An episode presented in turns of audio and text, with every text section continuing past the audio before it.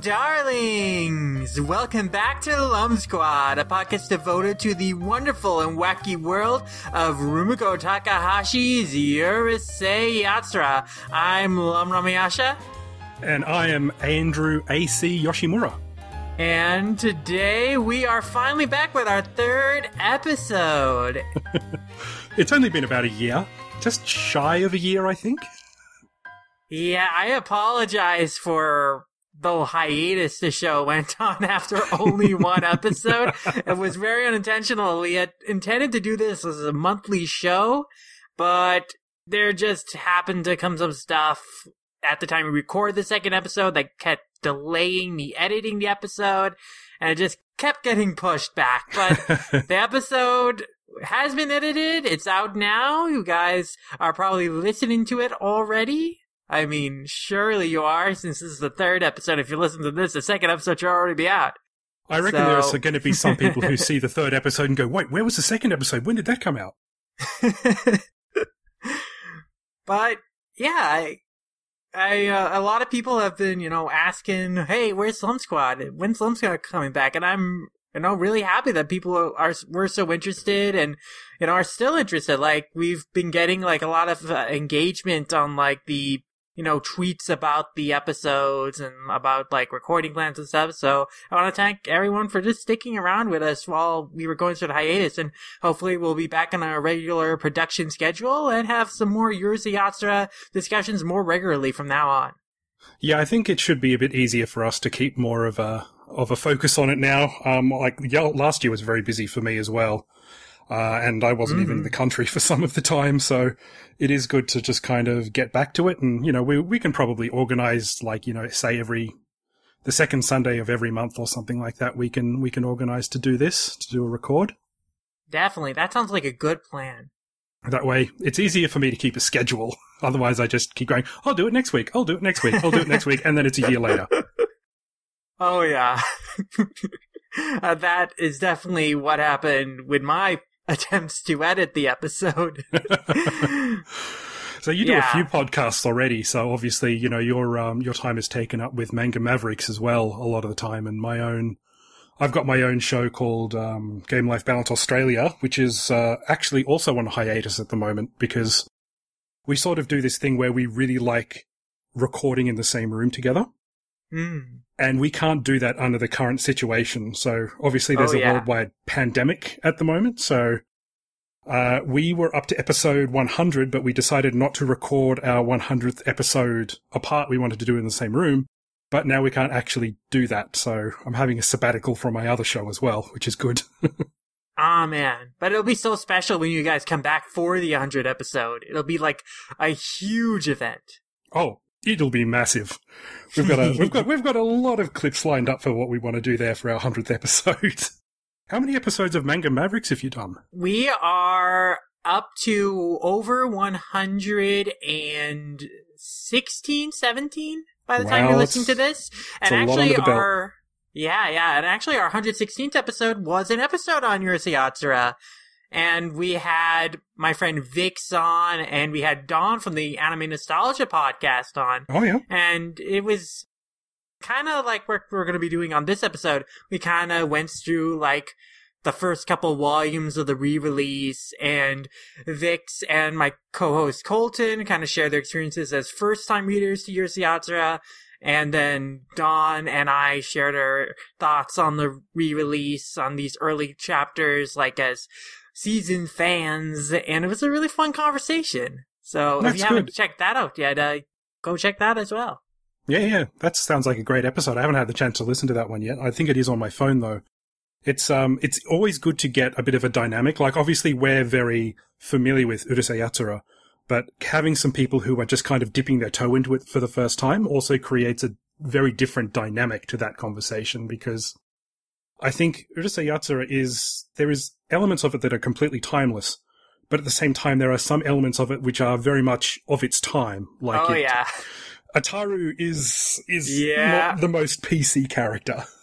yeah, Ataru's behavior is definitely going to be a huge barrier to entry for a lot of newcomer fans.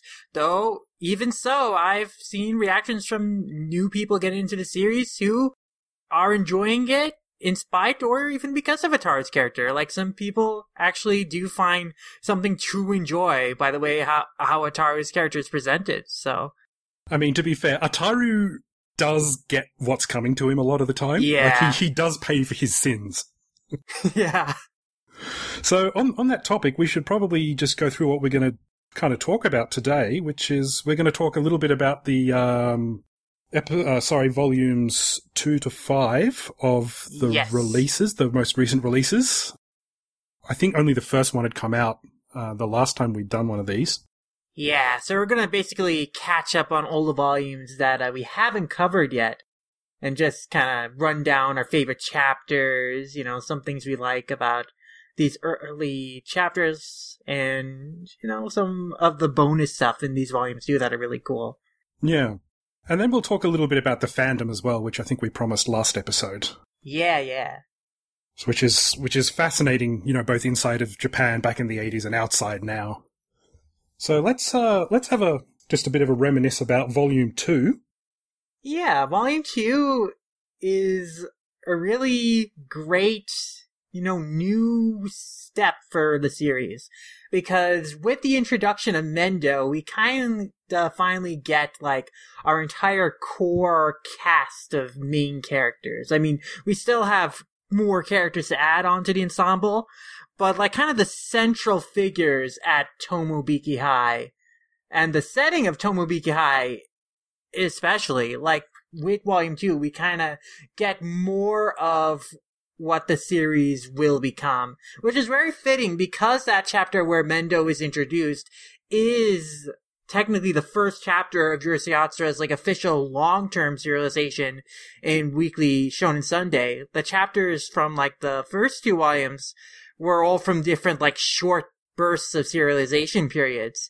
Yeah. But with uh, Mendo's introduction chapter, that first chapter of this uh, second omnibus volume, that's when the series like officially was a weekly serialization Shonen Sunday from like here until its ending.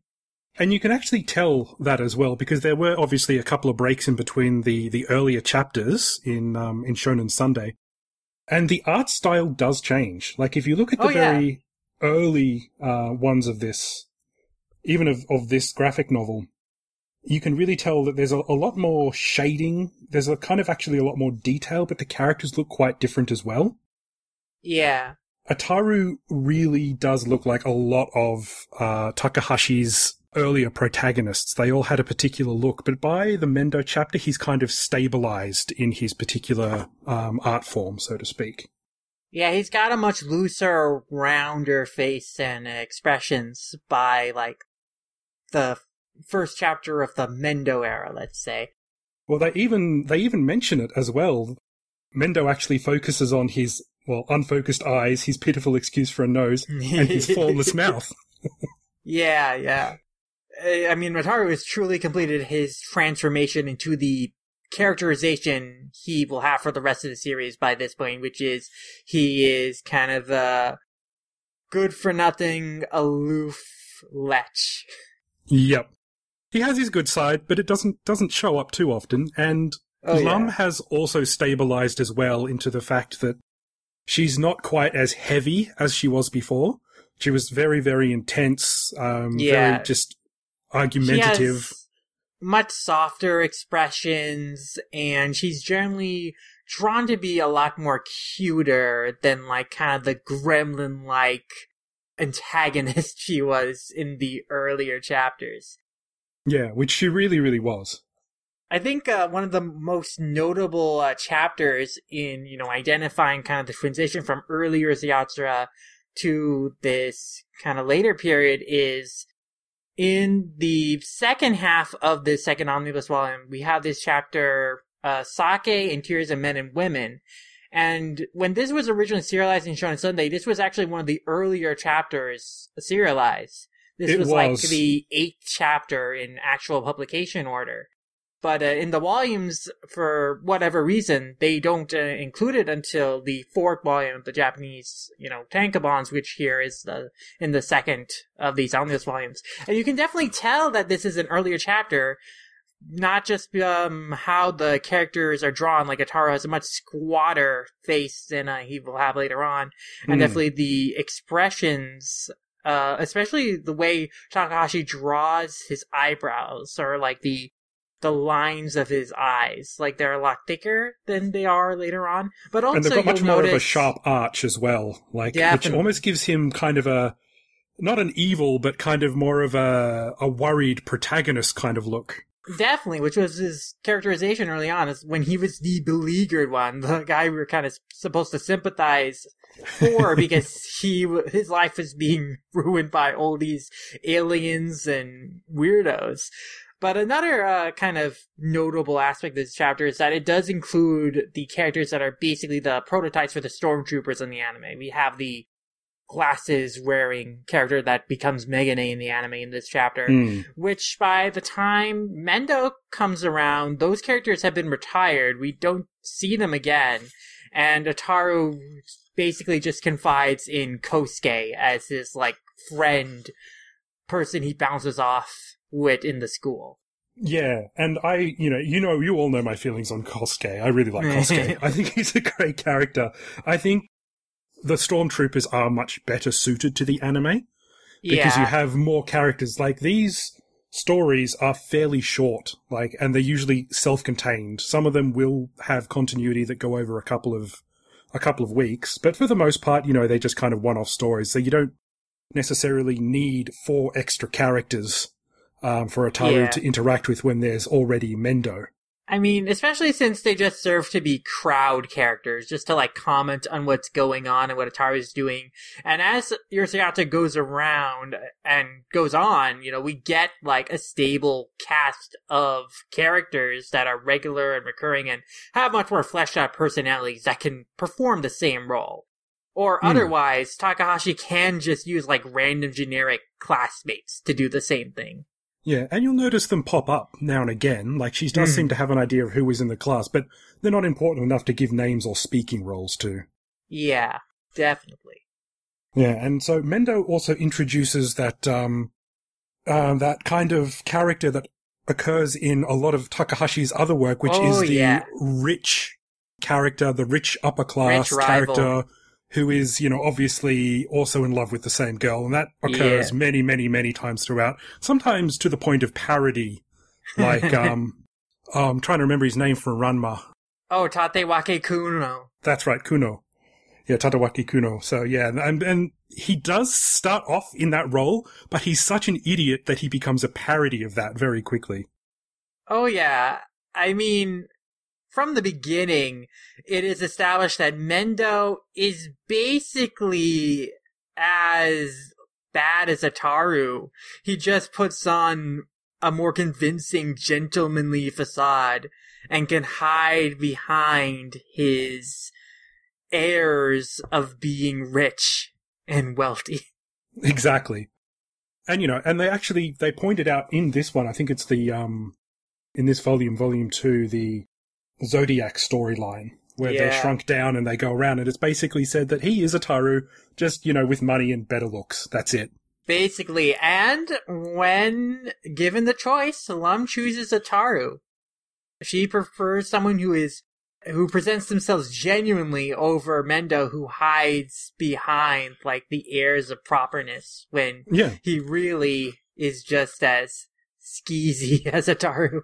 Oh, definitely. And I think I think Lum always goes for that type of person who is just simply more interesting. Because when you get down to it, you know, like stuff happens to Ataru whether Lum is there or not. Whereas, Oh, you know, Mendo is content to sit at home and just practice, you know, swordplay and the like. And just be rich.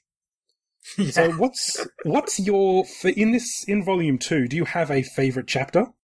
Well, that sake chapter I mentioned before is a real treat. Uh, it's really funny because we have those fox spirits come from space and they possess Ataru, and it's the husband fox spirit who is really drunk. He's going around the city and flirting with girls and stuff, and then we have his wife, you know, possessing people while chasing after him, and a lot of hilarious misunderstandings ensue where you know, she possesses like a little kid who yells at Ataru, and then she possesses like a housewife with kids, and it creates this whole misunderstanding that Ataru's been going around, sleeping around, having relationships with uh, married women.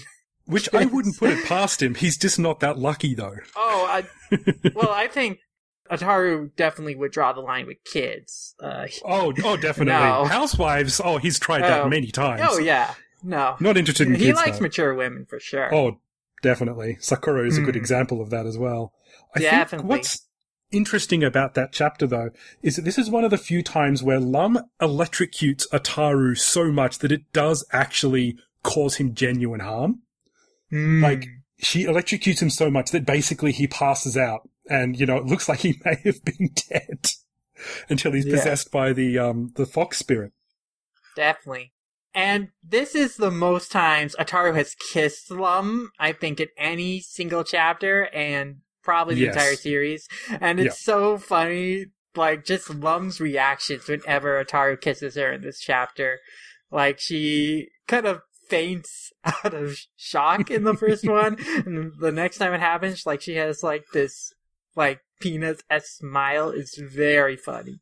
It is very cute, and it does kind of show that Lum is totally all about Ataru. She's not being there just to, you know, mess up his life for the sake of shits and giggles. Yeah. I think um, I, I really do like that chapter. One of the other interesting ones about it is that Lum has the curved horns there as well, Yeah, yeah. which is a look that I really like from the early the early episodes. Like her horns are more pronounced and they've got kind of more of a curve to them rather than just like the little kind of pencil nubs kind of type horns that she has later on. Yeah, they haven't become quite as rounded off and stubby yet. Like they're Yeah. definitely working their way down into the shape that they will be, which I think is actually played off very well in the chapter where Lum is hiding her horns, and then she Hmm. gets very angry at Ataru, and then her horns like grow in humongous size when she just loses it. I like to think that Lum's horns, the shape of her horns, can change depending on her emotional state. Yeah, I think that is true because I think in one of the haunted house rides um, they go on, they do when she's trying to scare one of the people on the ride, like one of the attractions, her h- horns grow right outside of her head then as well. That's true. That's true. She can soften them, uh, and I don't know. I like the earlier one just because she looks more alien. I think like she's definitely got more of a like a, a non-Earth person appearance. Yeah. But I think uh, for volume two, my favorite would probably be "How I've Waited for You," where they oh, write Ataru a fake love letter Yeah. to get back at Mendo, but everything kind of, you know, messes up as it normally does. Lum finds out about it and then thinks, oh, it'll serve Darling right. Um, but then she decides to actually put herself in disguise and save his butt again, hmm which is just a, a very sweet story. I think in the anime, this was the Christmas Eve episode. Yeah. They reworked it as a Christmas episode, and the way they did it in the anime was very beautiful, especially with its use of music and color. Like, Mm, That was very special. But this story is also really significant as it's kind of the first time and formed like a genuine kind of emotional connection. yeah. Like, it's the first time that they actually have a sweet moment between them. Like the end of the chapter where, you know, Ataru and Lum like walk hand in hand. Like Yeah. they enjoy each other's company. You know, it's very nice. And it is the first time he's willingly accepted her and holds her hand. yeah, it's like a hugely significant moment, you know, Mm. and turning point for the series and how the Lomataru relationship develops from henceforth. Because shortly after that, of course, you get the After You've Gone chapter. Hmm. Which is another good one and often cited as one of the best chapters as well. Oh, yeah. I yes. think it was voted um, maybe number one of the anime and also maybe number one of the manga as well. Yes, in fact, I think in the recent NHK Rumic World polls, they still, after all these years, voted After You've Gone as the best Urusei Yatsura episode. It has endured as the iconic episode and moment in the series. And truly, it is the chapter, the story in which Ataru really realizes that he genuinely cares about Lum, that he does like Lum, and he's sad when she's gone. Yeah, he doesn't want her to leave. Like, as Yeah. he doesn't change his ways, and that's kind of important because he's Ataru and you kind of don't want him to. Um, but he does realize that, you know, there are times when he really needs to just straighten up a bit and, you know, appreciate what he's got. Yeah, he recognizes that she is an important part of his life. You know, Yeah. he actually does like that she's around. And that was actually the very first story I ever read back in the Animerica magazine. So that's another one that I, I very much treasure as well. Mm-hmm. It's a very special story for me. So shall we move on to volume, volume three? Yeah, let's move on to volume three. And so this is another volume that really kind of shows some more of the pieces falling into place in terms of like the cast, you know, really coming together.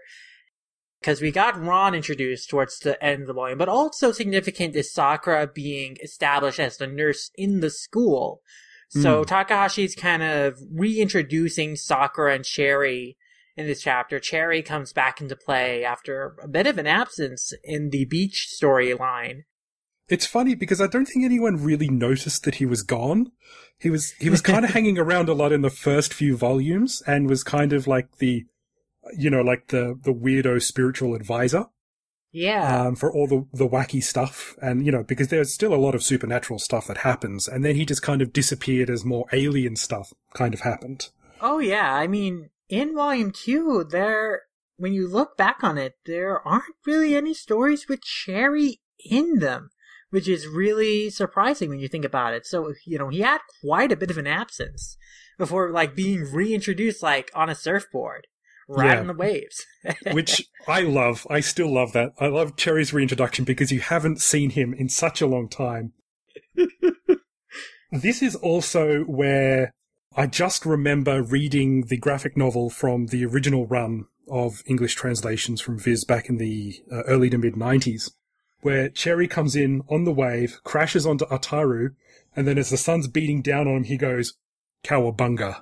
But in this version, I think he says, nailed it. I think I prefer Cowabunga. Cowabunga is kind of a funny, you know, non sequitur, just kind of zinger. Very, very much of the time as well. Yeah, yeah. oh, but that is such a dramatic re-entrance for Cherry there. And they do continue to hint at the fact that he does like surfing than he does like the beach because he, he's seen several other times throughout the series surfing. Oh, uh, yeah. Whenever there's a beach episode, he'll just randomly pop up or he'll pop up the beach or he's, you know, he's surfing while everyone else is trying to hide from him because they just don't want to get mixed up in any of his antics. Oh yeah, this beach arc is also significant because it kind of establishes a bit of a tradition for in the summertime. Urusei Yatsura does a few chapters with the characters, you know, take a summer vacation trip to the beach. Hmm. And it does actually happen with the seasons in Japan as well when these were being released. Definitely. And a lot of the times Takahashi uses those occasions to kind of do some storylines that, you know, are all connected to each other. Like, the second time this happens, in like volume five, we have uh, Tama introduced, the ghost at like that inn that they stay at. And so Hmm. there are two chapters with that character, and then they have just uh, another couple chapters still at the beach after that. But then also, you know, later on, and I can't wait until we get to this later in the year, you know, when they return to the beach, they'll meet Ryunosuke. So I'm very much Oh, looking yeah, forward that's to right, yeah. Volume 7, 8, to whichever one of those volumes introduces Ryunosuke. It's Was gonna really, really. I want to say that the the original run of the series of English translations by Viz in the nineties stopped before she was introduced. Indeed, and actually, that is a good thing to note, is that, you know, through volume 5, we have covered the first 10 volumes of the series. Viz in the 90s stopped with volume 11. Their version of volume 11 was uh, titled Return of Lum Ron Attacks, but that was the last Urusei batch of chapters that they had published. So, you know, with the release of Volume 6 and included in that, uh, Volume 12, the original release, you know, we're gonna have for the first time in 20 years new, new chapters officially translated and published in English. So that's really, really exciting. I'm looking forward to that because I've only ever read uh, a lot of which after that point I've read fan translations and just the original Japanese, Mm-hmm. uh, which obviously my Japanese is not perfect, so I probably missed a lot of the humor in that. And I think the fan translations were quite good, but a lot of them were very literal. yeah. Uh, and you, you'd, you'd need a bit of uh, kind of a bit of background, and there weren't always translation notes because there's a lot of Japanese culture in these books that really does require explanation sometimes. Definitely.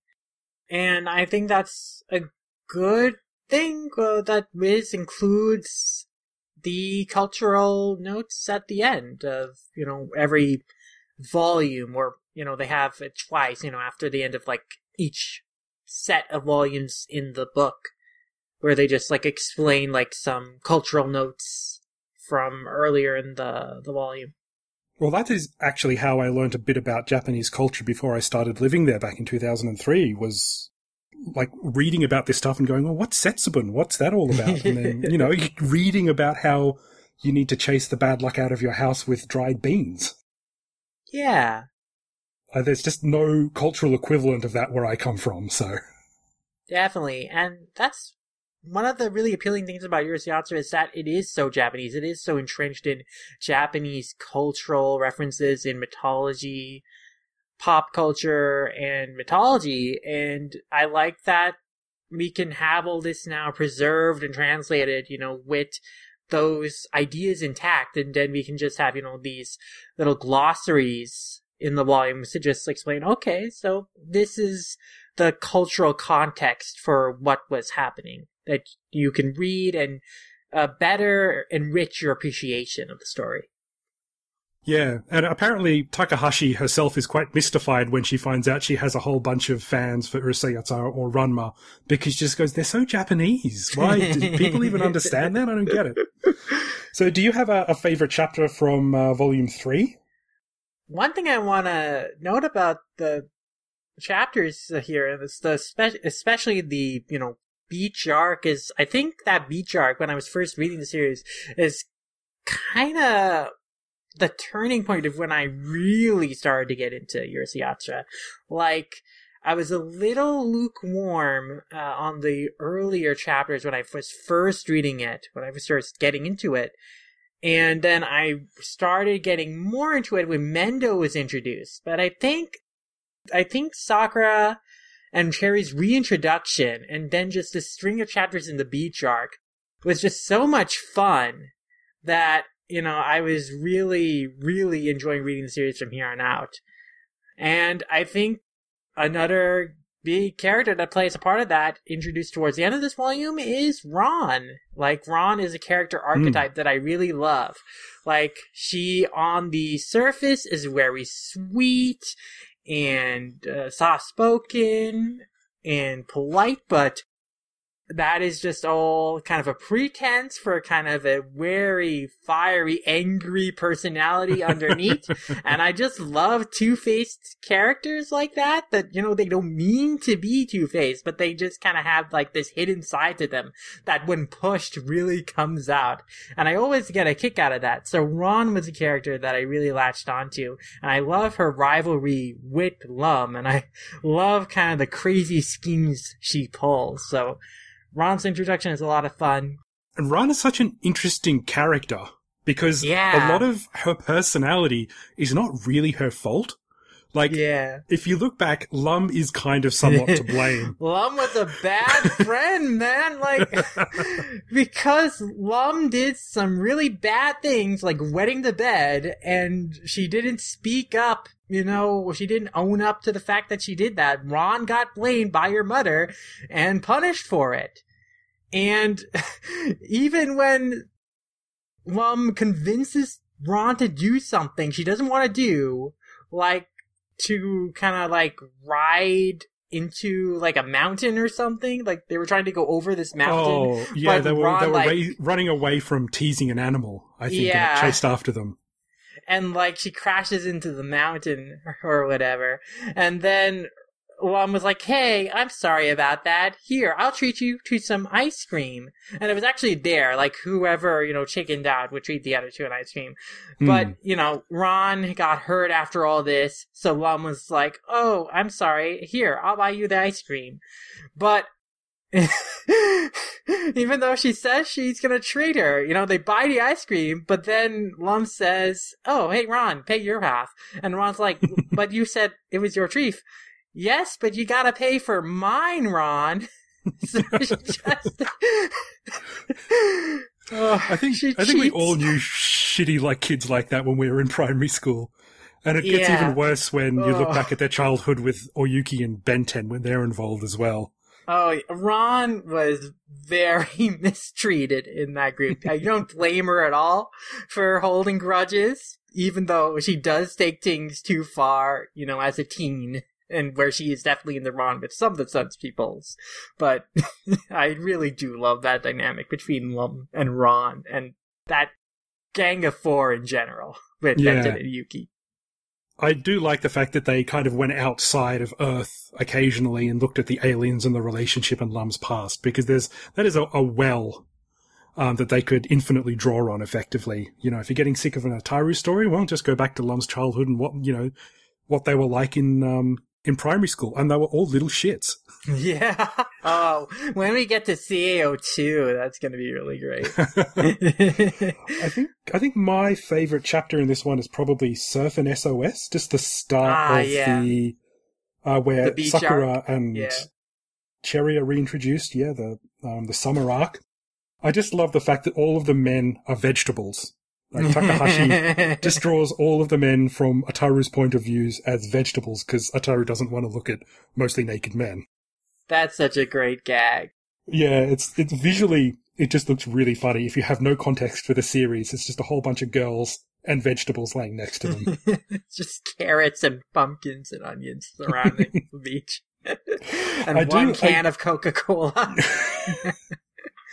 and I do love uh, how Ataru is trying to learn how to surf, mm.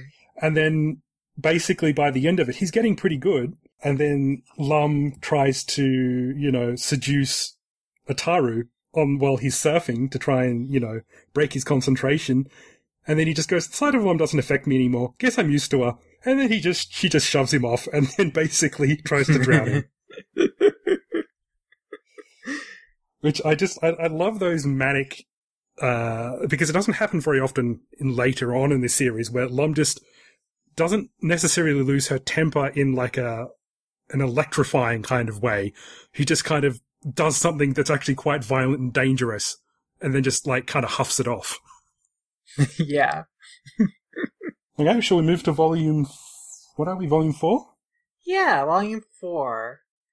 So this is a really uh, pivotal volume because we are introduced to kind of one of the key fixtures in Urusei Yatsura's cast, uh, Ten. That's right, yeah. I was so surprised that because Ten is such an, a mainstay Mm. in uh, the anime and the franchise in general that he's actually introduced a little bit later than I remember. Yeah, yeah. He's, you know, introduced, like, at this point, 60 plus chapters into the series. And hmm. in the anime, he's introduced in episode 2, so they rearranged things quite a bit to get him in earlier. But Ten has kind of like an immediate appeal, and reading through the series again, I have found a new appreciation for Ten. Like, I always enjoy the character, but now you know, I really love the little tyke. Like, he's just so naive and innocent. But he's such a little brat and he knows what he is. He knows Yeah, what he yeah. is. But only really to Ataru. And that's only because Ataru is mean to him and, you know, is very obviously a jerk that he picks on him. But, you know, I love that Ten pretends to be more adult than he is, but then gets into situations where his childish innocence and lack of understanding betrays him, which is very, very enjoyable. And Ten is an interesting character because, like, I like Ten in the way that he mixes with the other characters and creates conflict. As a standalone character, I'm very meh on the idea. Like, if you just do a whole Ten story, you'll go, ah, oh, this is kind of boring to me. However, uh, women who like Urusei Yatsura, especially in Japan, love Ten. they make it know that in really, Ten's character really profile. love Ten. Yeah, it's it's such an interesting thing that it was almost like he was kind of introduced to you know, get more female fans interested in the series. Well, here's you, you've got the sexy, you know, alien Oni girl. How about a little cute Oni boy? Kind of the the Yeah, I antonym mean- to that. I think uh, Takahashi's art style is very cute in the series in general, but with Ten and child characters especially, they're just so round and stubby that they are just kind of immediately adorable. you know, they look Yeah. so innocent and just kind of fluffy. But I think the quote in the data file is really succinct as to the appeal of Ten. Uh, there's no need to extol Ten's cuteness. Adored by all the female characters in the book, Ten clearly has the power to trigger maternal instincts. Who could resist a smile at the sight of his short, chubby arms and legs flailing about as he bobs through the air? And yeah, just there's a lot of cute aspects about Ten, like the fact that, you know, he very slowly flies in his introduction. Like there's that scene where they are watching him just like fly to Lum and it's taking like a long time. He's like waving his arms in the air, like just slowly bobbing about. And once he gets to Lum, they're like clapping. it's all, everyone's very respectfully clapping. Yay! Yeah. he did it. This has got a lot of good one shots in it, I would say. Volume 4 has a lot of interesting sort of, they go to the snow and they ski for an episode. Hmm. You can kind of tell a lot of these where they were um, obviously meant to be colour, like there were a couple of colour pages in here. Definitely. This might be like kind of start of the series, like really, really picking up as like a huge hit. Yeah, I, I kind of there have been color releases or re-releases of um, on some of these. Like there's something called the Perfect Color Edition hmm where they have released some of those color pages. I really kind of wish they would do one of the color stories in English, but I think they've only ever done it in Japanese and French. This does have another Setsubun story, I think. Yeah, yeah. well. We get Benten finally reintroduced for the first time Hmm. since the first uh, set of volumes, and this establishes the tradition of like a yearly Setsubun showdown between Lum and Benten. Mm. And you know, she is an Oni who does need to be chased out of the house, so it's it's Yeah. very literal. Um, I think probably in, in this one, my favorite chapter is actually a Ten chapter. And it is the, uh, the Valentine's Day disaster. yeah, the chapters in Mako, the girl into Ten.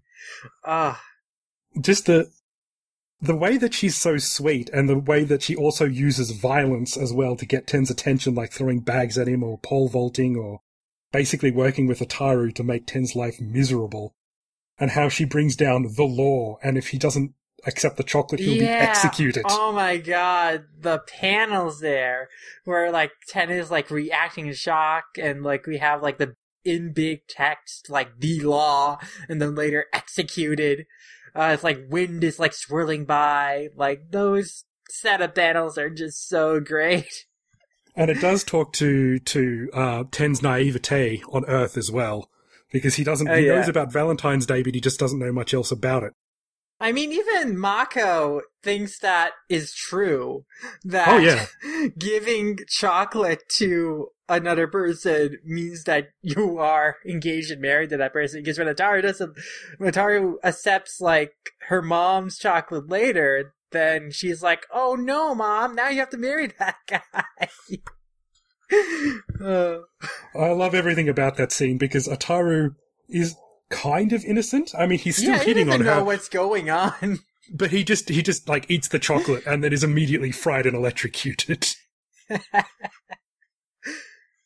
what about you? Do you have a favorite from this uh, from this volume? Oh, geez. I think that you kind of chose mine as well. Like those Mako chapters are real fun stuff. But also, of course, the date with Sakura, where at one point they go into the porno movie theater and then Sakura's uncomfortable, and then Lum is asking Ataru questions about what's happening, darling? What's that? What's that? And Ataru's like, shut up, I'm trying to watch. And Ten is like, man, I'm bored. What is this? I do love the beginning of that chapter where where Ataru is just kind of sitting munching on some crackers going, you know what? I used to be known as a love guru. And is just like, going, teach me, teach me. that was so good. Also, the chapter where they're filming the movie about the delinquent gang at school, and then the movie producer goes haywire and makes the characters in the movie reality. So we have like our core cast like dressed up as gang characters, and then they find a rival gang of the school and like Lum and Shinobu lift like their skirts to like shoot out rockets and stuff. Kosuke takes an axe out from behind his sunglasses. Oh, that, I love that chapter. It's There's so, so many fun. great visuals from that. I think that one works really well as an anime as well. Like the, the anime version of that chapter was kind of even more f- fleshed out. Yeah, and also just the look of the characters in like their gang outfits is also super cool. I like that Lum aesthetic. Does look them. awesome with an afro. I will say Oh. that. And Shinobu with the face mask, like, definitely looks really fierce. That's very much a, a 70s throwback of Yeah, uh, girls it's who used to wear the face mask, long style. skirts, yeah, with the yo-yos. Yeah. There's also an interesting chapter here I just wanted to point out briefly, which is where Ataru decides to uh, step down as being the class president. Oh my god, yes, of course. This is one of my favorites. Oh, we talked about this in the last episode, but We yeah. did, yeah. Oh, It breaks the fourth wall in a way that most chapters don't even acknowledge that they're kind of part of a part of like a comic book series. And just the way that Cherry tries to step in and say, with this face, I can be the new star of Urusei Yatsura. yeah. oh, yeah, I just love how all the characters try to make a case for them being the new main character. oh, But it also does prove to say that Takahashi is basically saying here, Lum isn't the main character, Ataru is. Like, Ataru is the main protagonist of this. Like it or not, it's not Lum. I mean, I think both are pretty a tank girl. I mean, definitely as the series goes on, I feel like you can have a chapter with only Ataru and you can have a chapter with only Lum, but you can't have a chapter without either of them, I don't think. Yeah, I think it doesn't really work like that. Yeah, because Ataru can often be absent or have a very minimal role in a story focused on Lum dealing with other characters, especially like characters she knows from space, like, you know, Oyuki, Benten, and especially like the girl gang, Hmm. like Sugar, Ginger, and Pepper. But, yeah, and Ataru, of course, can also have his own stories where Lum is barely in it as well. But you never see a chapter where, like, neither of them are involved. No, no, and I think that that would break the story because Mhm. as soon as you do that, it's basically a spin-off rather than actual Urusei Yatsura. I think in the anime there is actually only one episode that does not contain Ataru out of 195 episodes or 194. Yeah. Hmm. Shall we move on to volume 5? Yeah, volume five. That's So uh, this the is the release. latest that has Yeah. been released. Uh, yeah, yeah. I mean, this was released back in February, and you know, this has some pretty cool storylines. I mean, the major storyline in this volume is the deranged marriage arc, which is really fun because Takahashi manages to work in some OCs of fan created characters into the storyline, and they're really fun character designs. And also, it's just a cool storyline because this is like Ataru going the extra mile to get back Lum, which really kind of shows his growth and like how much he recognizes he cares about her and wants her around. That he is proactive I love in this bringing her chapter. back. Hmm This arc is just it has everything going for it. because it, it shows that Ataru really does care. which you don't see very often, you get to see all of these weird, wacky aliens, which were designed by uh, some people. And I actually did a bit of a, a, a Twitter kind of deep dive on some of these things and just asked some of the people who were around at the time, like, do you know about this? And they said, yeah, they were. There was a competition to design aliens and have your name in an Urusei Yatsura uh, story, which I think is really cool. And you actually get to see more of Oniboshi as well, which I really, I really like. Anything that's set on Lum's home planet. And of course, it's got her dad, who is one of my all-time favorite side characters. Yeah, yeah. I mean, this is like his most major appearance uh, since the first chapter. And we really get a lot more of his personality here. In that he's like very like antsy to get Lum with someone else. Yeah, anyone other than Ataru, but you can't really blame him for that either. Like he's kind of going behind Lum's back, but he also sees Ataru for what he is, kind of bloody useless. but yeah, by the end of that arc, he does relent and admit that mm, you know it should be up to Lum. And yeah, you know, I mean, Ataru- he also sees from Ataru's negative example of trying to get in a way of uh, the other couple's relationship that oh, that's uh, kind of a bad thing to do. That yeah. is kind of pathetic. So I will leave it up to you. So there is a little bit of character development there for him, and it's worth noting that in the anime, in the in the first movie, like this happens. This is one of the the first big stories of the anime. Mm. I think it may have been one of the first. Um, Yeah, this is the first uh, full length uh, episode, first 22 Yeah. minute. the first one that actually goes and introduces a really cool song as well. Well, actually, I guess technically the second, because episode 10, the Christmas Eve episode. Oh was- yeah, that's right. Yeah, that was. But this was like the well. first episode in the, you know, start of the new format of the series where it would be just 22 episodes. Yeah, they decided to go whole hog on that format, Yeah. And rather than just have two kind of ten minute episodes, they would actually run Yeah. the full twenty three minutes.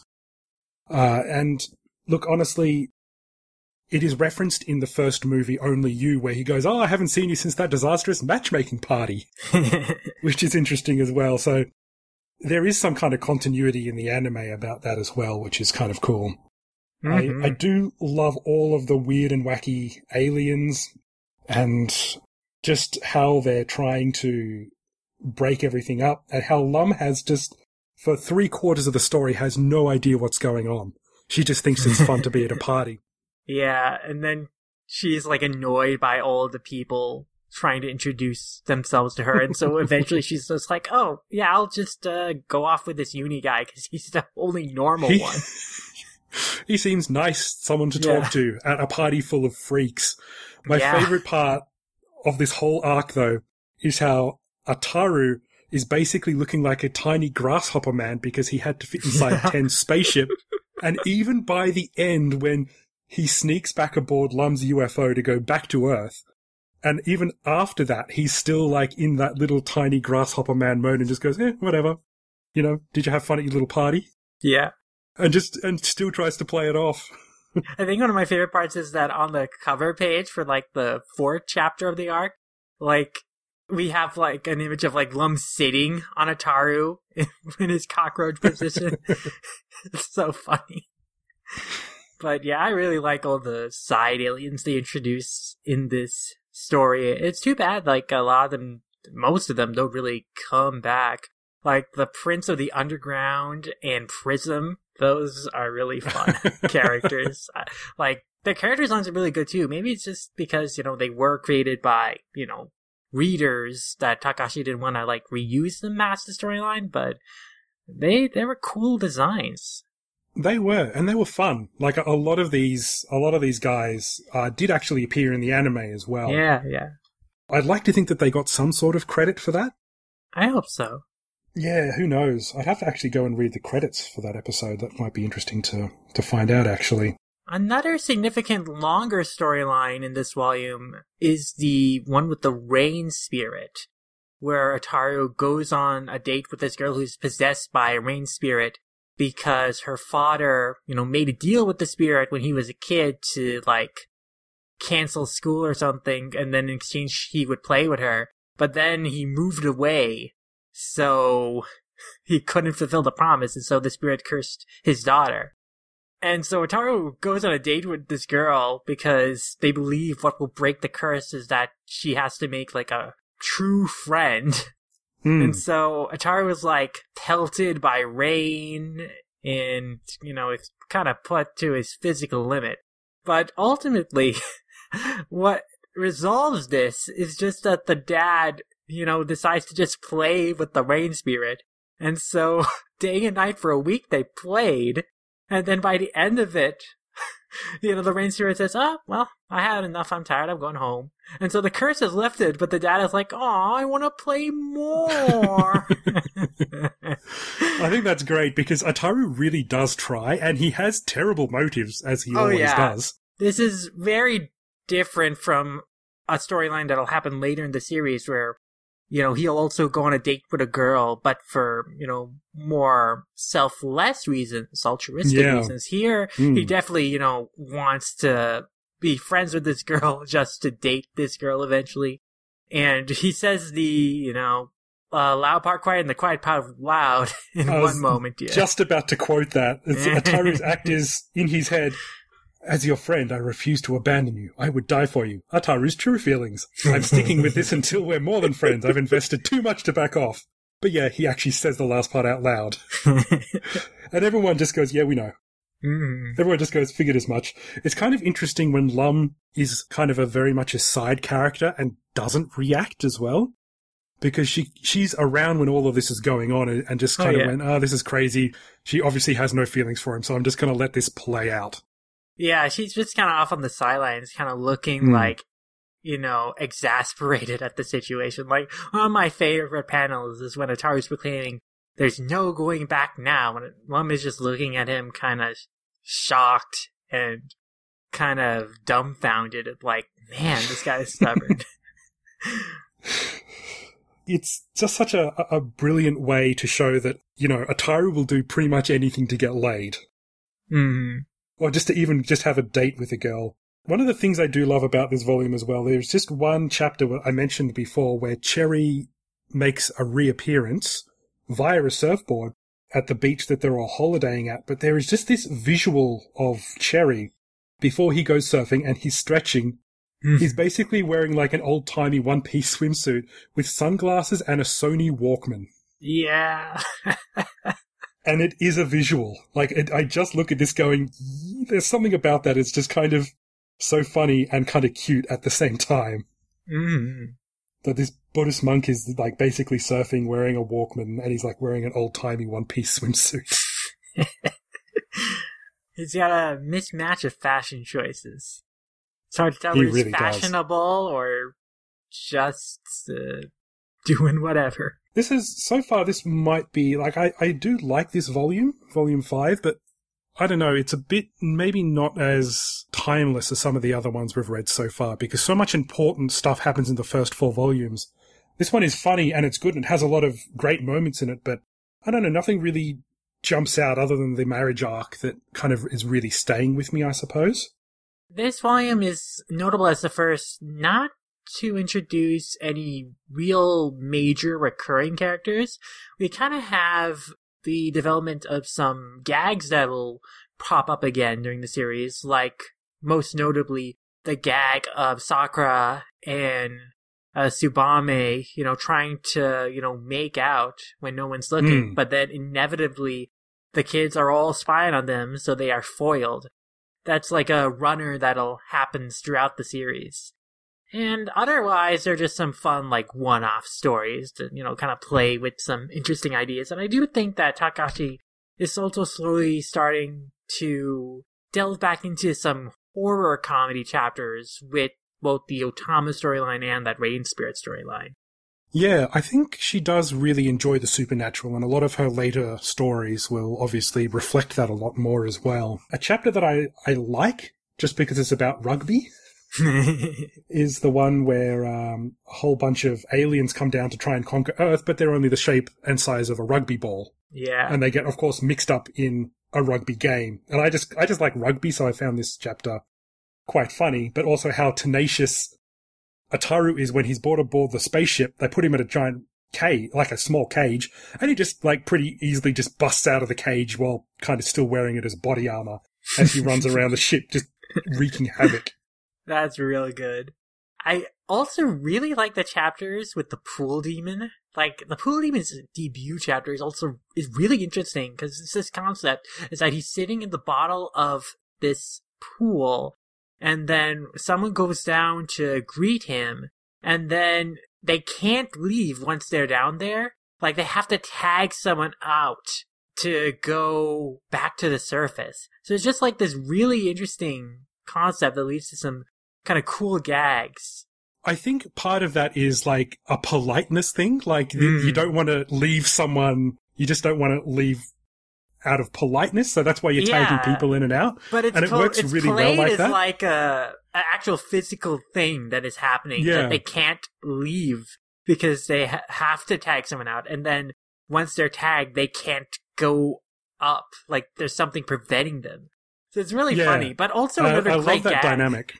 Yeah, yeah, and also another great gag in this chapter is that you know when they are speaking underwater, you know their words are literally being trapped in these bubbles, and these bubbles are like going all over the place. And so to form a coherent sentence at one point, Mendo grabs all the bubbles containing the words he said and like just has to like hold them together, clump them together. And that's just so clever, like kind of to play on the idea of word balloons and word bubbles in this way, in the setting. is just really, really good visual gag. Yeah, and a lot of this stuff, uh, there are quite a few visual gags here that just don't translate into the anime so well. Mm. Um, so they've worked around that.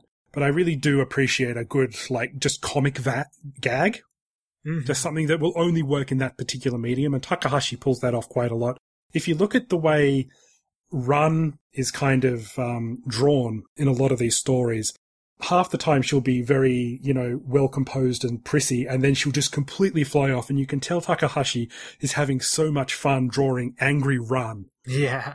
Just the massively exaggerated features. That's another interesting thing about the fifth volume is that Ron appears in one chapter in this volume. And when she appears, she's like, Hi, I'm Ron. I'm still on Earth. As if, you know, the readers have forgotten. Which, to be fair, it had been kind of quite a few chapters since she made her last appearance. But she doesn't really play much into the story of that chapter at all, but it is kind of interesting. You know, to see that moment of like Takahashi acknowledge that, oh, hey, I'm reintroducing Ron here. Do you remember Ron?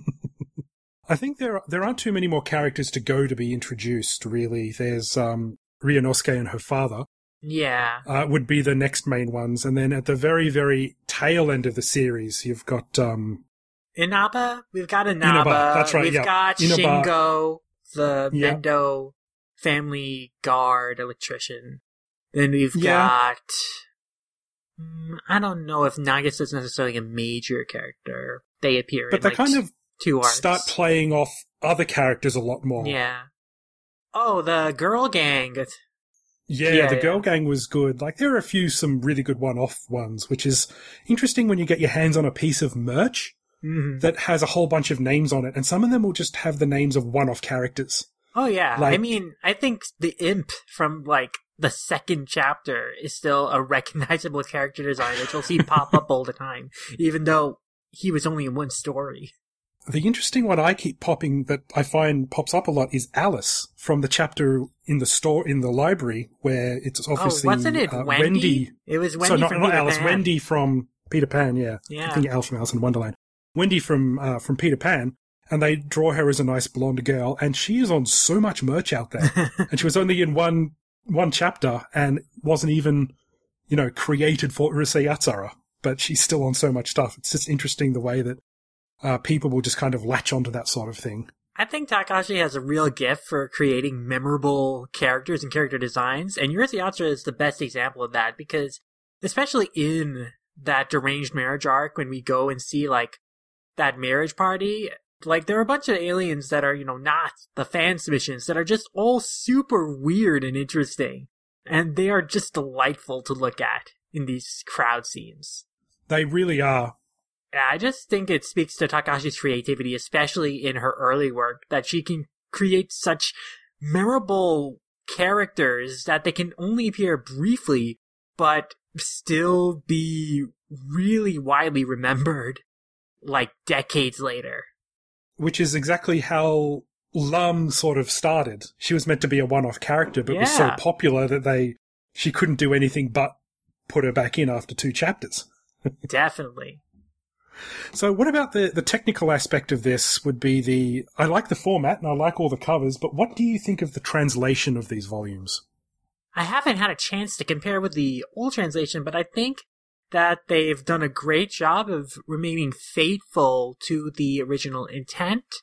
And I think that they're doing a lot of work to just kind of preserve the context of jokes. Whereas in the original release, of course, we had, you know, jokes changed to, you know, better fit kind of American Western sensibilities, you might say. Like, we, of course, noted famously the changing of the Setsubun joke to the Halloween joke in the first chapter. Hmm. You don't see that, you know, with the new release. It's like very much, you know, these are Takahashi's jokes and we're doing our best to kind of replicate them. Sometimes they do take a little bit of liberties with wordplay to find an equivalent, but otherwise, very much trying to stay true to the original joke as possible. I think it's a very good translation. Like it's a very sometimes very literal translation. Mm. because I was so enamored with the original translation when it came out, I think it is losing a little bit of its. I kind of want to say pizzazz. Like they added a, a couple of little flicks in the dialogue, Yeah. which kind of gave it a bit more of a personality. Whereas this is very much a very straight translation,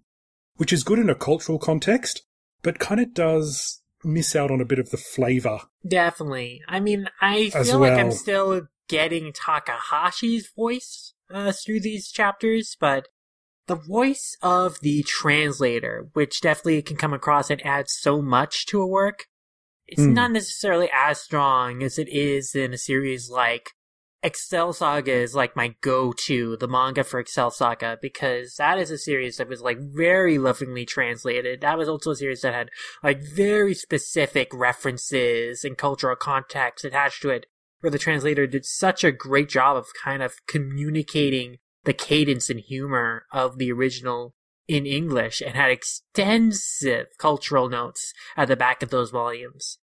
And so Which you would really need in a, in a series like that because there Oh, is yeah. that is just basically one giant reference to everything else that happens in the world of anime and manga.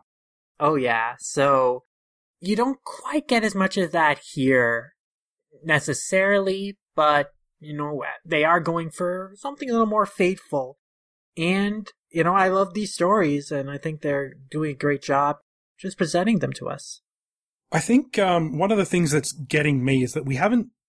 So Onsen Mark, their teacher, okay, and yeah, basically, we gotta address the you elephant kind of got to touch on this. Yeah. Uh, they haven't mentioned him by name in the manga yet, although he has appeared several times. They don't Oh, yeah. actually call him anything. Onsen However, appears as early as the fourth chapter of the series. Yeah. But he, up to this point, we're 10 Tankobon volumes in, and he has not been named.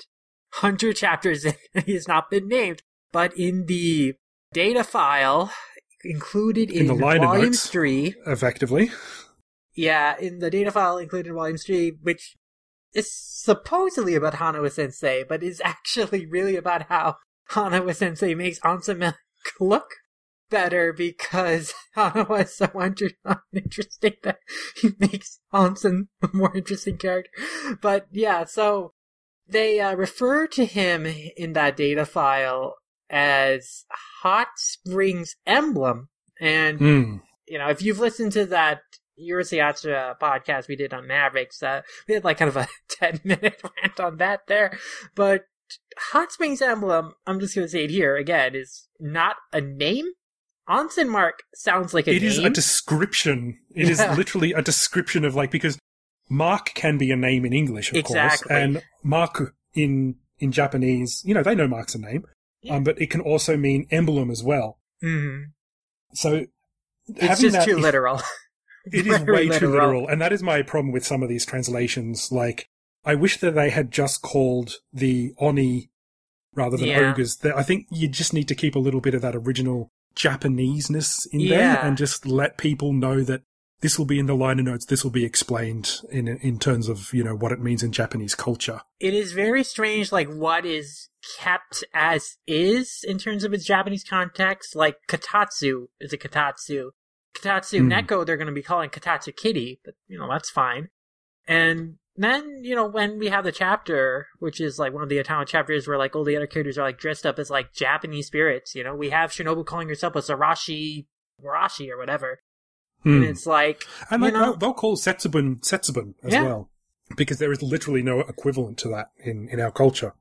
So I see what they're doing, and I think I don't think they're doing a bad job by any stretch of the imagination. But you know, I think um, having some sort of like faithfulness to the original Japanese can go both ways as well. I'd agree. But you know, we'll keep going. If if hopefully, I'm not sure whether the translators are going to listen to this. I'm not sure who's translating this actually. But yeah, maybe just go with Onsen Mark for this one because calling him Hot Springs Emblem is really going to grate. yeah, I mean, you're just creating more work for the letterer to try and fit that name in the balloons. Onsen Mark is less characters than Hot Springs Emblem. Like, make the letterer's job easier, please. And that is that is the interesting thing is that you'll often see the kerning of letters uh, will go kind of outside of the balloons in a lot of these things, especially in fan translations. Mm. of manga. And that is because you can say so much more in much less space in Japanese because of kanji. And when you try and actually spell all of that out in English, it will obviously kind of go much over. It's going to be much longer or the words are going to be much smaller. So yeah, I just really should sometimes just go for whatever is less just because Yeah. it works better. I mean, Viz has been doing phenomenal lettering work with the hmm. series. Like, Yeah. you know, no text going above balloons here. They're leaving plenty of room in those balloons. Like, they're doing a great job formatting. And the redrawn sound effects, just absolutely wonderful. Especially in terms of keeping the effects of the original Japanese effects. Like, they are doing an incredible, incredible job. There have been a few different uh, letterers over the course of the run so far. The current one is Jeannie Lee, and they're just doing a really great job. Like props to them. Like this is lettering work. It's generally really great, but yeah, I'm very happy with what they've been doing with Urusei Yatsura. it does look really good and it fits in with everything else that they're doing. Like if if the lettering had coloring or shading in the original, then they'll keep that shading when they redo the sound effects here, which I think is really cool. Mm-hmm, definitely. Okay, so shall we shall we move on a bit? I think we've probably got about another twenty minutes before we can uh, we have to sign off. So maybe we should talk about the fandom for a little bit. Yeah, and AC, I would like you to lead the charge on this because, you know, you do the Daily Lum on Twitter and you have amassed a huge collection. So I was like wondering, like, your experiences, like, on this. Sure. Basically, the fandom itself is is super super interesting, and I didn't even know a lot about it until I was on Twitter. I was just a fan, and I was a fan who collected stuff. But it wasn't until I got on Twitter that I realized we are like the third or fourth generation of Yeah, Urusei yeah. Yatsura fans. It's interesting because uh, I'm now friends on Twitter with some of some Japanese people who were fans at the very beginning, friend, you know, who were reading the manga when it first came out, and you know these people are now in their fifties or sixties even. uh, it's interesting to note that Ataru, if you go by when he was born from when the series began in 1978, Ataru is technically a baby boomer, and I think I've pointed that out before. So there, he does have baby boomer fans, and some of these people have been uh, fans, and not all of them are collectors. Some of them are just big fans of the series since that, you know, since they read the manga or since they read, uh, sorry, since they read the manga or watched the anime back in the early '80s. so it's fascinating to talk to these people who were around when it happened, because I just don't have that luxury yeah. of being there because it was very much a cultural phenomenon. And uh, they even had live action shows Whoa. in, um, and there are photos, there are some pictures on on Twitter uh, and and the like where people have. It's like a stage show that they used to have in shopping centres and outdoor venues, where they had uh, people dressed up as the characters, but not in the way that you'd think. Like they weren't cosplaying; they actually had a costume that they would go inside and have like the full anime esque face of Lum and Ten. And Ten was Ten's meant to be tiny, but you know, Ten was actually like maybe a head shorter than Lum. and these things are frightening. I can't imagine how popular they were, but just the visuals alone kind of quicken you a bit. You kind of look at them and go, "Whoa, that happened! Wow, okay." Uh, but try hunting around for that. The live action stage uh, productions, I've never seen any video, just photos of it. Look frightening, but also kind of are just so fascinating to see at the same time. That's And these would have- amazing. All happened in the in the 80s at some point, probably in the early to mid 80s, because the anime went until what, 80, 86 was it or 87, and Yeah, then the movies kept going after that. hmm Yeah, so that was, you know, Urusei Yatsura went on for quite a long time and it was in the uh, 7.30 time slot for quite a while. Not for its entire run. 7.30 Wednesdays is, uh, is prime time, I think, in just about anyone's language. In Australia, that was prime time for The Simpsons. All new episodes would debut on a 7.30 on a Wednesday night. Uh, and it seems to be the same sort of thing here. Whereas, uh, I think that time slot did change after a while, but it was in that time slot for a while. So people were super into Urusei Yatsura, and even if in Japan, to this day, people might not have seen Urusei Yatsura because they don't have repeats in the same way, but Hmm. they know who the character of Lum is. Everyone knows who Lum is. oh, definitely. Hmm. Even my my wife's 88 year old grandfather, who's still around, never seen Urusei Yatsura, but recognized Lum from a lineup. Oh, yeah. So she's still a, a, a popular character to this day. And one of the things that um, myself and uh, Michan, who is at Chicories on Twitter, another big Lum fan, uh, she visited uh, the farm in Gunma where I stay with, uh, where my wife is from. And she came to visit us, and we went to a pachinko parlor specifically to play the Urusei Yatsura pachinko machine. and I'm not a big fan of pachinko because I'm I'm just not a not a big gambling fan in general. Really, I don't I don't have anything people who gamble. That's um, it's just not really my thing. I only ever bet on a sure thing. So they have redone the Lum No Love song with new animation, and they've done all of these really interesting pivotal moments from the characters, and they've done a whole bunch of redesigns for them for the modern my era, gosh. and it looks beautiful, and all the effects look beautiful. But it's for a pachinko machine. Man, I have seen clips of those pachinko machine animations, and every time I see it, I'm like, this looks so good, this animation, this art style. Why can't we get a Urusei remake anime, like, in similar style? Like, that'd be so cool. Or, It you know, just a be. new series in that style. It would be interesting. I reckon they could do a one off in that style. I would love to see like an extra OVA next time they release it on whatever format comes after Blu ray. Yeah, I mean, I love the 2008 OVA. I would love to see more like that, even just as an occasional treat. Hmm. And that was a great OVA too. That like, it, and all of those voice actors are always more than happy to come back and voice their iconic characters. Oh yeah, I mean, if uh, Toshio Furukawa, you know, he's still around doing a lot of work as Piccolo, you know, he can easily come back to do Ataru, I'm sure.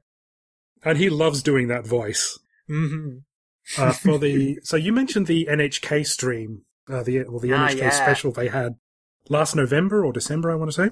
Yeah, yeah.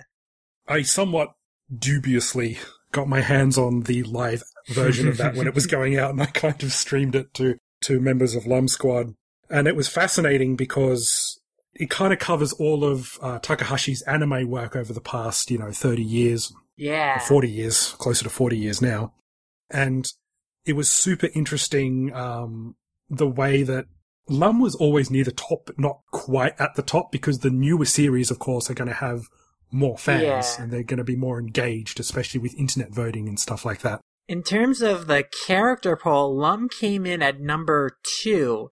She was Yeah. sandwiched between Inuyasha and Sesshomaru.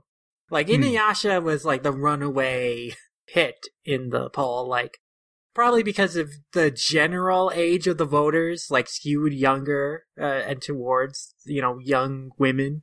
in the tw- in their twenties. So Yeah. like Inuyasha like ran away. It was number one series on the poll, and the characters were the most represented. But Urusei you know, it, it still did well for itself. Like Beautiful Dreamer came in as number five on the Takahashi anime list. Urusei the series was number four. And there were quite a few Urusei characters that ranked in the top 100.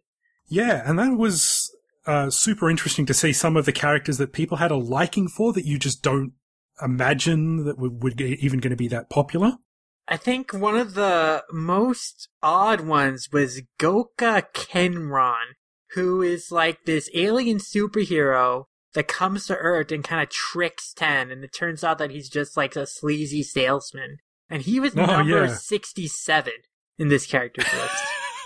And I couldn't even remember that character. I was like going, I know that guy's from Urusei Yatsura, but like from one story, and he was Yeah. kind of skeezy. I had to look him up because I he was like the only one in this character list that I did not recognize at first glance from the Urusei Yatsura characters. Another like very kind of interesting obscure one was just a Tanuki from one episode was uh ranked 95. You know, cute animal character Takahashi is good with those, but you know that Yeah. was uh, the 95th most popular Takahashi character. The fact that there are more than 100 Takahashi characters is interesting as well. Oh yeah. I mean, the full list was like 150. They only showed like the first 100 on stream, but on the Yeah, you know yeah, that's right. listing on NHK's website, they like went up to 150. But yeah, I mean, basically all the main characters, you know, all the recurring supporting cast as well, they all ranked in like the top 100. And one of the other like really notable one-offs, Nozomi, uh, she was also ranked in the top 100. She ranked 93, which also Yeah. shows like how you know resonant that story is and that character was. I really like that character. I think that, as far as one-off character goes, that might be one of my favorites. Just because it's such Oh, a yeah. pivotal episode for for su- something that's so late in the series, whether it be the anime or the manga. That does happen pretty late, Oh and yeah. it's just a kind of a, a classic Ataru story. oh yeah. I mean, it's a It really could have happened at any time, but it was good having that late on in the series. I think. I mean, it really showed Ataru doing something truly selfless, and it Hmm. kind of revealed a depth to his character that we so rarely see, and showed kind of the glimpse of the person he could be if he chose to be uh, beneath his facade, and Hmm. it was very special for that reason. I think one of the other interesting, you know, things to note about the Urusei characters and how they ranked in the poll was like the third most popular Urusei character was Megane, which, you know, technically, can you consider him a Takahashi character when he's so much more informed by Mamoru Oshii? But he's the third most Uh, popular. Yeah, I mean, you know, he was his his character was, you know, from the very very early stories. Yeah, but I mean, the character that people remember and love is uh very much all Oshii, though he still exists in the Yamazaki era as like the same character. But I mean, he was Oh, created definitely. mostly by Oshii. But yeah, I mean, he ranked at number fifteen, like only three spaces behind Ataru, who ranked uh, you know the second most popular Urusei Yatsura character at number twelve. So Ataru didn't quite make the top ten, but uh it was a very Yeah. competitive. I have list. opinions about that, but Ataru deserved to be higher. uh, who do you think he should have been higher than? Uh look, I'm not going to say Lum, but Really? probably most. Huh. Look, I I really enjoy like Ataru is someone you love to hate, um, but he's just so entertaining, and I really love just his his outdated thinking, his kind of often terrible personality, and the way that he gets into trouble so much. I just find that just like you just want to eat it up. You just want to watch whatever he's in and just watch him like bumble his way into trouble, and sometimes not even out of trouble. A lot of the stories end with him still being in trouble and with Yeah. no one to save him. He'll just end up in a spaceship looking after a whole bunch of like kindergarten weird aliens. And Lum just floating off going, eh, I'll leave him to it, whatever. Ataru is the Daffy Duck of Urusei Yatsura. Lum, you He could really say, is the. Bugs Bunny.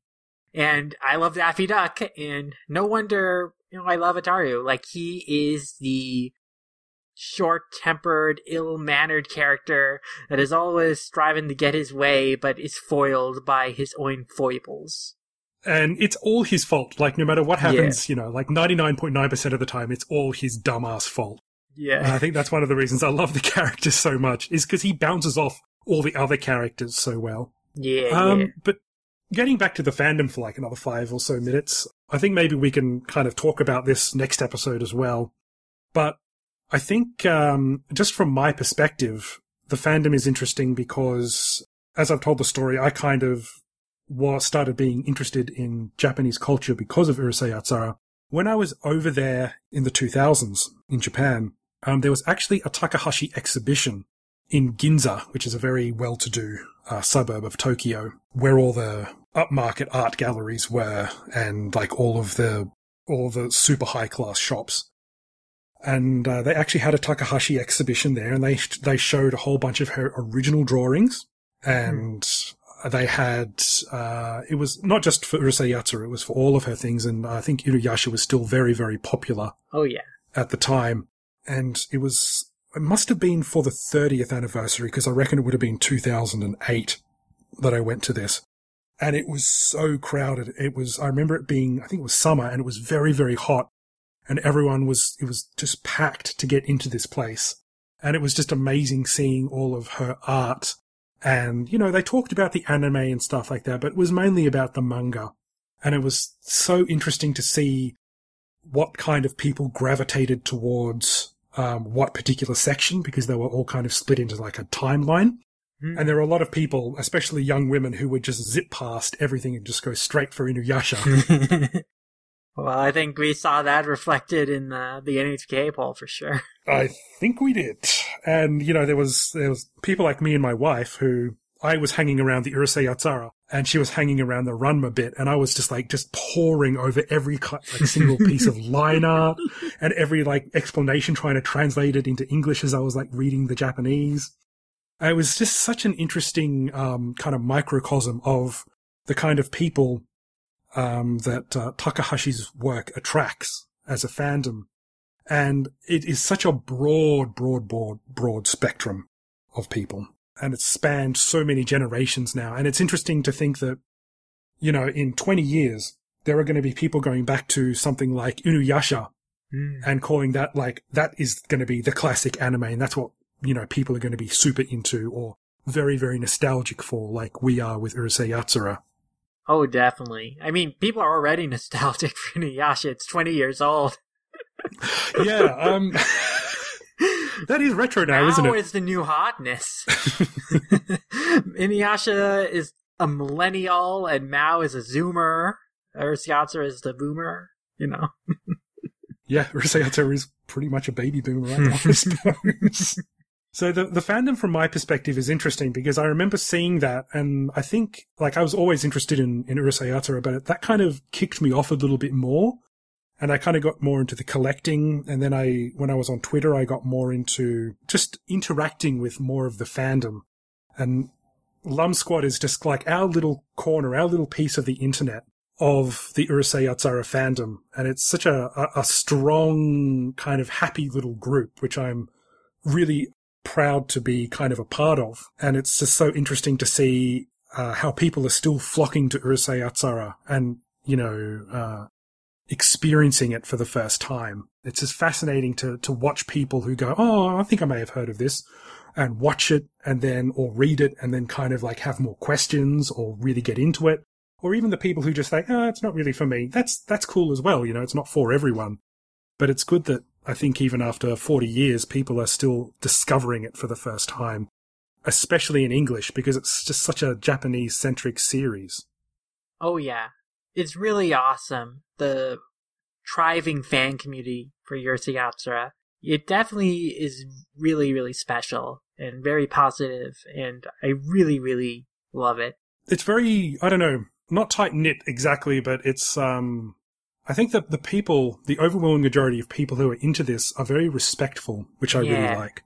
Like you don't get people coming in there and saying, "Oh my god, naked alien women! Ah, that's awesome! Take it off, baby!" You know, it's people who know and tweet about this on Twitter are usually like, "I like this.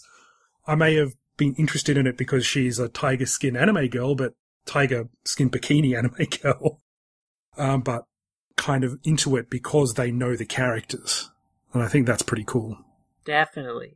I mean, I think Urusei fandom is definitely more united, it feels, than even the Ranma and Inuyasha fandoms, which I think can be a little fractured sometimes. With, you know, different groups, especially in the shipping wars, quote unquote. But Yes, I would definitely agree with that. There is a lot of shipping that goes on in, in a lot of those other Takahashi fandoms, that's for sure. Yeah.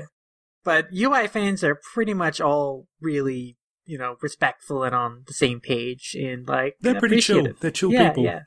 All right, I think um, I'll probably chat a bit more about my con- collection and how I got to so so many things that's now taking up an entire room in my house next time. Oh yeah, that I'm really excited to hear about because you know you post about your collection like pretty much daily, and I'm almost like so in awe of like all the cool collectibles you've amassed. I'll um yeah, so look forward to that next time. I'll give a I'll, I'll talk about how I amass so much stuff, and I'll also give a couple of hints on how to get some like super interesting and even rare stuff as well, because there are a couple of uh, couple of little techniques um that uh, people in the West might not know about to get your hands on that sort of stuff. Mm-hmm. Definitely yeah, I'm looking forward to that. And yeah, I mean, it's good to be back doing Lum Squad. We've got a lot of topics uh, to talk about, I think, in the next coming episodes. Because, of course, we've got Volume 6 coming out next month. You know, we still got to do an episode on the movies.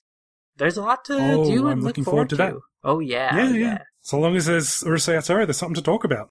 Definitely. I mean, we've talked about it before, but there really is like a wealth of, you know, stuff to talk about and pick apart in the series like even in the content we just covered, you know, there's still things to like go back over again and explore. Like, you know, that's something that's always really fascinating about like series, you know, really entrenched in a lot of different cultural uh, references, entrenched in its time, and that has run as long as Urusei Yatsura. There's always something new to talk about. It's like something that's really fascinated me about like what you know the Kanzenshuu folks have you know been able to do with Dragon Ball and like the things they've been able to you know discover and discuss with that series. And I think there's you know just as much to go over with UY.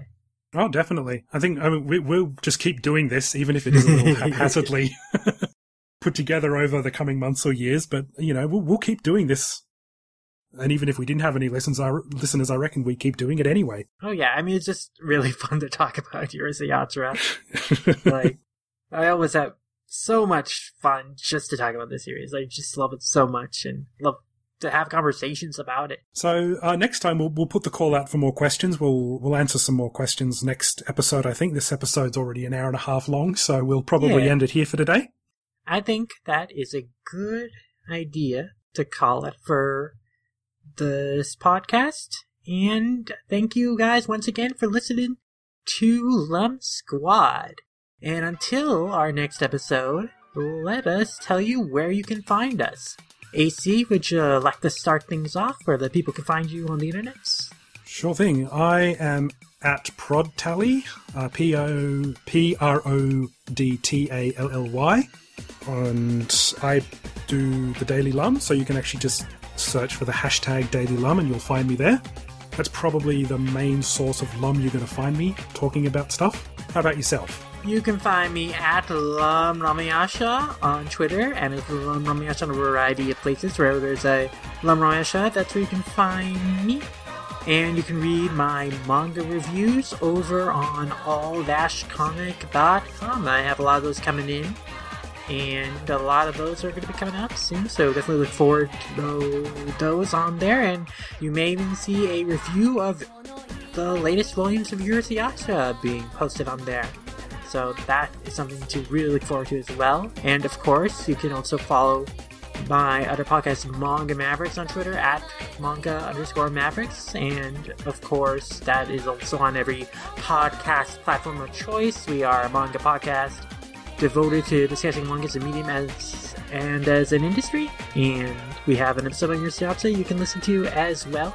And also, uh, we have got a ton of cool retrospectives and cool topic episodes. Like we've got a Dragon Ball retrospective coming out pretty soon, or already out by the time listen to this too.